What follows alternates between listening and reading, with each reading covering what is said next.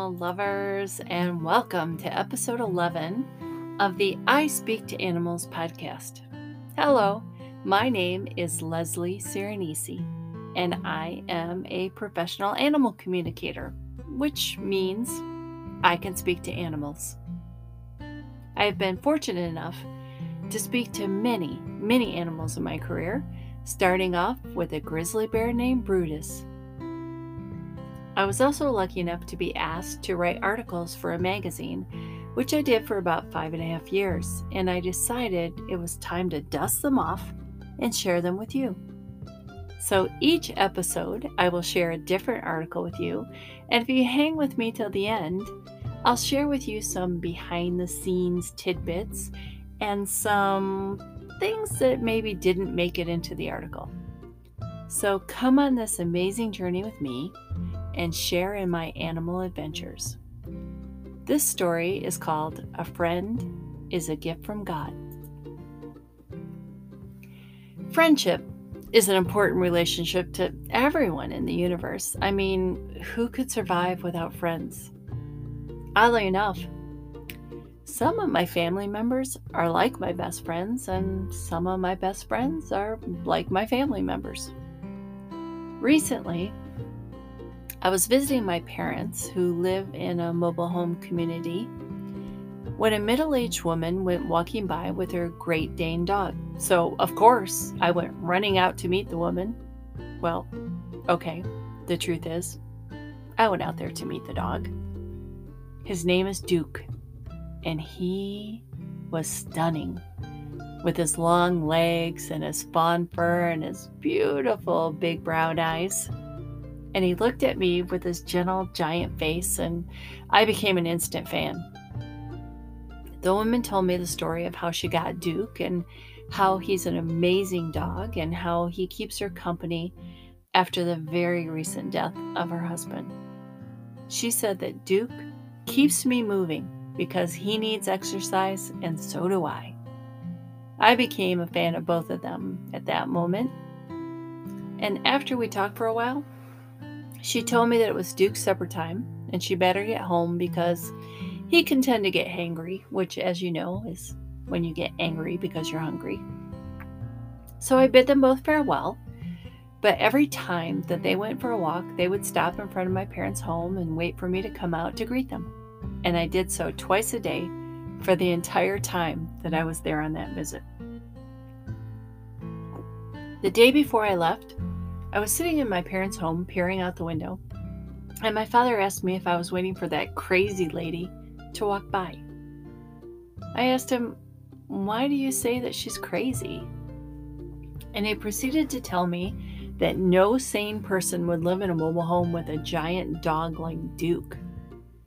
Now, knowing that my father has lots of ideas about people doing the wrong thing simply because it's not exactly practical, I should have just let it go, but I felt compelled to discuss it with him. "Dad," I said, "she's all alone in this world, and there's plenty of room for just her and Duke, even if he is a very large dog. I mean, he comforts her, and he makes her feel safe when she's living all alone. I mean, more importantly, he is her friend, and he makes her happy. They walk around the subdivision together, they go to the beach together, they watch TV together, and then they go to the park together. Listen, I have many friends that I don't spend that much time with. And Duke is also her crying buddy when she grieves over just losing her husband, and he comforts her because she knows she isn't all alone." Now, I don't really know if I changed my dad's mind that day, but he never called her the crazy lady again after that. I talked to Duke several times on that trip, and he told me that his job is to take care of Annie and to make sure she's always okay. He had promised Annie's husband that he would do so, and he intended on fulfilling that promise. At the end of my vacation, I knew that I would miss my parents when I left, and I knew I would miss Duke as well. Happily, I knew that Annie was in good company and vice versa, and that made me feel better. I think they're both lucky to have each other. Duke made me think of all the creatures in the world and all the friendships that they forge. And I spent quite a bit of time one day reading stories and watching videos about unlikely animal friends. It fascinated me because it shows that animals really have to get past some strong instinctual urges to be friends with certain animals, but they manage to get past it and can forge some very strong bonds with other animals that could be considered prey or predator. Two of my favorite stories were the elephant and the dog, who forged a friendship that was so strong that when the dog got sick and was at the vet clinic, the elephant stood outside and refused to leave until the dog came out to be reunited with the worried elephant. The other story is a story of a lion, a tiger, and a black bear that became friends and do not like to live without each other. Even as they got older, they refused to be separated and had lived the last 15 years together in an animal rescue sanctuary in Georgia. They were all found together in a basement in a horrible condition during a drug raid in Atlanta, and they were all moved to the rescue sanctuary to live. The interesting part of the story is that each of these animals would not naturally exist in the same part of the world, so there's no way that they would have encountered a similar species in their past. They are truly unlikely friends, but they had forged a strong bond fueled from surviving a horrible situation together. Animals are sometimes our companions, sometimes working for our best interests, such as service dogs, and sometimes they can truly be our best friend.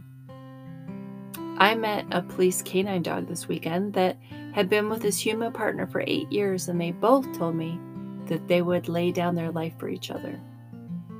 That goes so far beyond just any working relationship that I've ever had.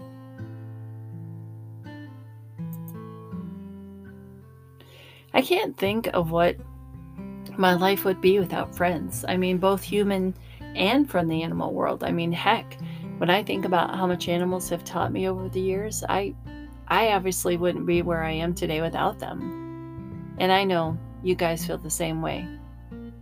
In this article, I talked about the Great Dane named Duke. He actually had a lot to say.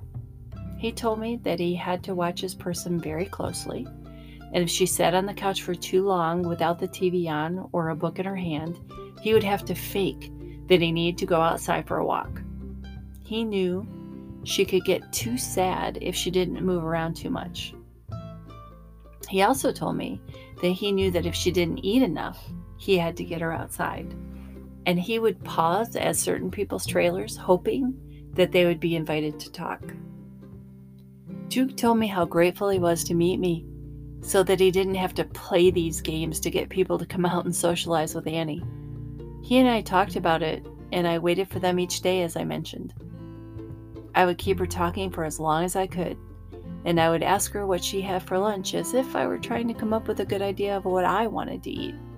She probably thought it was a bit odd that I was so interested in her eating habits, but Duke would actually nudge me in delight when I would ask. Now, I can check in with animals to see if they're still alive in their bodies or not, but honestly, I can't bring myself to check in with Duke. I don't really want to know. And honestly, he still lives on in my heart, and that's really enough for me. So come back next week when we review an article I wrote in 2016 titled, "It's Time for a Dogcation."